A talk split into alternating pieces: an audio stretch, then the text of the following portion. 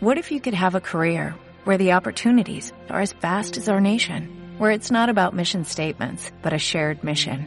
At U.S. Customs and Border Protection, we go beyond to protect more than borders, from ship to shore, air to ground, cities to local communities. CBP agents and officers are keeping people safe. Join U.S. Customs and Border Protection and go beyond for something far greater than yourself. Learn more at cbp.gov/careers.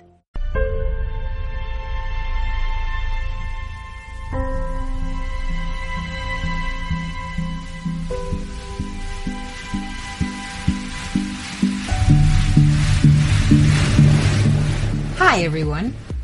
Welcome to Learn English Easily, the podcast created for elementary English learners at the University of Calca. This podcast contains episodes that will help you to improve your listening ability in a different way. When talking about celebrations, it's impossible not to mention how people celebrate Mother's and Father's Day. Today's episode 18 is about these days. Mother's Day. Mother's Day is a special day when people honor their mothers. Many countries have a special day like this. In the United States and Canada, Mother's Day is always celebrated on the second Sunday of May.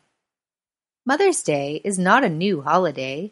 The ancient Greeks celebrated the goddess Rhea, who represented motherhood, with flowers, sweet treats, and wine. Later, Christians borrowed the tradition and celebrated the Virgin Mary, the mother of Jesus. In the 1600s in England, Mothering Sunday was a special day where servants were allowed to leave work and spend the day with their mothers. In America, the idea of Mother's Day came from two different women. In 1872, a woman from Boston named Julia Ward Howe first tried to create Mother's Day. Then, in 1902, Anna Jarvis started a local celebration in her town in West Virginia. She wanted the holiday to be celebrated on the day of her own mother's death. She wrote letters to many politicians until eventually the President of the United States agreed to create a National Mother's Day in 1914. The modern version of Mother's Day is not so different from the ancient one. People still celebrate by giving their mothers flowers as well as cards, chocolates, and presents. It is now also common to go to restaurants, especially for brunch.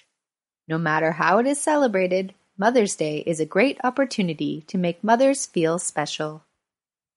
Father's Day. Father's Day is a day for celebrating fathers, grandfathers, stepfathers, fathers in law, and other father figures. In North America and in the UK, it takes place on the third Sunday of June. Other countries celebrate dads on other days. A woman from Washington State invented Father's Day in 1908. Sonora Smart Dodd's mother died in childbirth. Since Sonora didn't have a mother to celebrate in church on Mother's Day, she wanted to celebrate her father. Her dad, William Jack Smart, was a single father with six kids. He was also a Civil War veteran. Sonora chose to celebrate Father's Day during her father's birth month. Each June, she invited people to wear a red rose in honor of a living or deceased father. She convinced the local government to make Father's Day a local holiday. Many American presidents tried to make Father's Day official. In the 1920s and 30s, some people tried to combine Mother's Day and Father's Day into Parents' Day. Many businesses did not like this idea. After World War II, many Americans wanted fathers to have their own special day. In 1966, President Johnson declared the third Sunday in June to be Father's Day. President Nixon made it official in 1972. This was almost 60 years after the first official Mother's Day. Children of all ages celebrate their dads on Father's Day. Some make cards and handmade gifts. Others take their fathers out for special meals or events. Happy Father's Day!